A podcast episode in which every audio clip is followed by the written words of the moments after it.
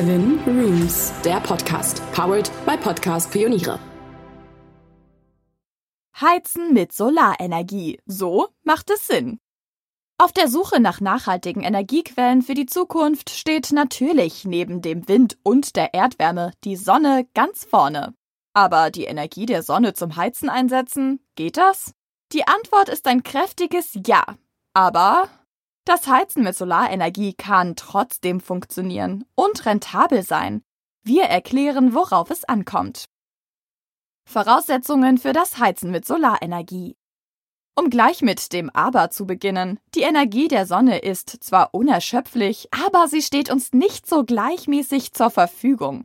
Die Sonne scheint nur tagsüber und im Sommer viel mehr als im Winter, wo wir die Heizung am dringendsten brauchen. Und Voraussetzung für das Einfangen der Sonnenenergie ist ein gewisses Maß an möglichst sonnenzugewandter Fläche, in der Regel auf dem Dach. Diese beiden Einschränkungen mitbedacht, bleibt durchaus ein Ja. Das Problem mit der Nacht lässt sich nämlich mit etwas Speicherkapazität durchaus lösen. Für die Überbrückung der Winterzeit gibt es ebenfalls Möglichkeiten, allerdings nur begrenzt. Grundsätzlich gibt es zwei Möglichkeiten, die Energie der Sonne zu nutzen, als Solarthermie oder über den Umweg der Photovoltaik. Heizen mit Photovoltaik. Photovoltaik bedeutet hier, Sonnenenergie in Strom umzuwandeln und sie dann fürs Heizen einzusetzen. Das wird in der Regel sicher nur in Kombination mit einer anderen Wärmequelle gehen. Die Verbindung der Stromgewinnung durch die Sonne mit einer Wärmepumpenheizung ist aber eine recht elegante Heizmöglichkeit. Die Wärmepumpe trägt die Grundlast, aber die Photovoltaikanlage produziert im Winter durchaus auch Strom, der zumindest das Trinkwasser erwärmen kann. Wenn du im Sommer überschüssigen Strom produzierst und ihn ins Netz einspeist und dort sozusagen speicherst, kannst du ihn im Winter wieder entnehmen. Zumindest einen erheblichen Teil des Strombedarfs der Wärmepumpe kannst du damit bestreiten. Bei einer sehr guten Dämmung des Hauses ist der Energiebedarf nicht so groß. Hier reicht der Sommerstrom durchaus für den Winter aus. Das wäre zum Beispiel bei einem sogenannten Effizienzhaus 40 der Fall. Leider sind hierfür die Stromtarife noch nicht lohnend gestaltet. Du bekommst für eingespeisten Strom weniger bezahlt, als du selbst für den Strom entrichtest, den du dem Netz entnimmst, obwohl dein Strom sicher kein Strom zweiter Klasse ist. Aber dass sich das ändert, ist eine Frage der Zeit. Das wäre vor allem für den Neubau eines Einfamilienhauses eine Lösung, die zwar in der Investition einiges kostet, sich aber auf längere Sicht bald amortisiert, zumal es dafür zurzeit noch viel staatliche Förderung gibt. Aber auch beim Neubau eines Mehrfamilienhauses oder einer Nachrüstung im älteren Haus kann möglicherweise so eine rentable Lösung aussehen. Wer jedoch seinen überschüssigen Strom aus der Photovoltaikanlage, also den Strom, den er nicht direkt selbst nutzen kann, nicht ins Stromnetz einspeisen will, der kann damit auch einen Heizstab in einem Heizwasserspeicher erwärmen und damit seine Raumheizung unterstützen. Heizen mit Solarthermie. Solarthermie bedeutet, die Wärme der Sonneneinstrahlung direkt mit Kollektoren einzufangen und sie über eine Wärmeträgerflüssigkeit vom Dach in einen Speicher zu pumpen. Dort gibt die Flüssigkeit über einen Wärmetauscher wie ein Tauchsieder die Wärme an das kalte Wasser ab und fließt dann wieder zurück in die Kollektoren, um sich dort erneut aufzuheizen. Die Anlage besteht also aus Kollektoren, meist auf dem Dach, aus den zwei Leitungen, über die der Wärmeträger in den Keller und wieder zurückgepumpt wird, und dort aus einem Speicher, dem Wassertank, der die Sonnenwärme aufnimmt. Dazwischen geschaltet ist noch ein Steuerungsmodul, das die Pumpe einschaltet, wenn zusätzliche Wärme in den Kollektoren zur Verfügung steht. Die Kollektoren.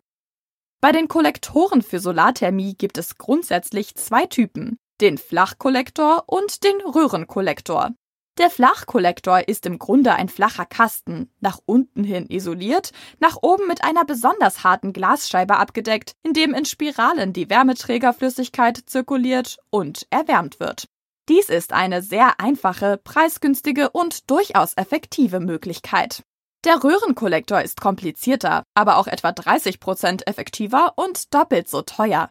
In ihm verlaufen zwei Röhren ineinander, in der inneren der beiden Röhren zirkuliert die Heizflüssigkeit, in der äußeren Röhre befindet sich ein Vakuum, wodurch die Wärme nicht entweichen kann. Die Heizflüssigkeit wird heißer und es wird weniger Kollektoroberfläche für die gleiche Heizleistung benötigt. Warmwasserbereitung. Meistens wird es am rentabelsten sein, die Sonnenenergie in erster Linie für die Erwärmung des Trinkwassers zu nutzen und einen mehr oder weniger großen Überschuss an Wärme für die Heizung zu nutzen. Für die Erwärmung des Trinkwassers werden, je nachdem wie gut ein Haus gedämmt ist, 20 bis 40 Prozent des Heizenergiebedarfs benötigt. Je besser ein Haus gedämmt ist, desto größer fällt natürlich dieser Anteil gegenüber der Raumheizung aus. Das ist durchaus eine Größenordnung, in die es sich lohnt zu investieren. Wenn die Sonne nur den täglichen Bedarf an warmem Wasser aufheizen soll, sollte der Speicher so groß sein, dass mit ihm nicht nur die nächste Nacht, sondern auch mal ein paar Tage ohne Sonne überbrückt werden können. Wenn man von einem Warmwasserbedarf von 40 Liter pro Person ausgeht, könnte für einen durchschnittlichen Haushalt schon ein Tank mit 300 Litern genügen. Die heiße Trägerflüssigkeit wird dann im unteren Drittel des Tanks hineingeleitet. Das erwärmte Wasser steigt, weil es leichter ist als kaltes Wasser, nach oben und während unten immer weiter nachgeheizt wird, kann im oberen Drittel des Tanks schon das heiße Wasser entnommen werden. Raumheizung Wer jedoch genügend Platz im Keller und Ehrgeiz hat, kann zusätzlich auch zum Beispiel einen 500, 800 oder 1000 Liter Tank gut isoliert, also sogenannten Pufferspeicher, nutzen. Die überschüssige Wärme heizt dort schon mal das Heizwasser für die kalten Tage vor. Natürlich müssen dann die Anzahl und die Art der Kollektoren dem angepasst sein. Der Größe der Speicher ist dabei kaum eine Grenze gesetzt, außer durch bauliche Gegebenheiten. Am effektivsten kann eine solare Raumheizung sicherlich bei Fußboden- oder Wandheizungen arbeiten, da diese mit niedrigeren Temperaturen auskommen. Und in der Kombination mit einer anderen Wärmequelle, vielleicht einer Erdwärmepumpe, kann die Solarthermie einen erheblichen Anteil an der Raumheizung übernehmen. In der Regel könnte es am rentabelsten sein, die Solarthermie in erster Linie zur Erwärmung des Trinkwassers zu nutzen und die Anlage so großzügig zu dimensionieren, dass zum einen das Trinkwasser auch in sonnenlosen Tagen noch warm ist und dass ein Wärmeüberschuss auch einen Teil der Heizung übernehmen kann. Diese Möglichkeit ist auch in einem Altbau meist nachrüstbar. Interessant ist auch bei der Kombination mit einer Erdwärmepumpenheizung, die überschüssige Wärme des Sommers kann nämlich durchaus in den Erdboden geleitet und dort gespeichert werden.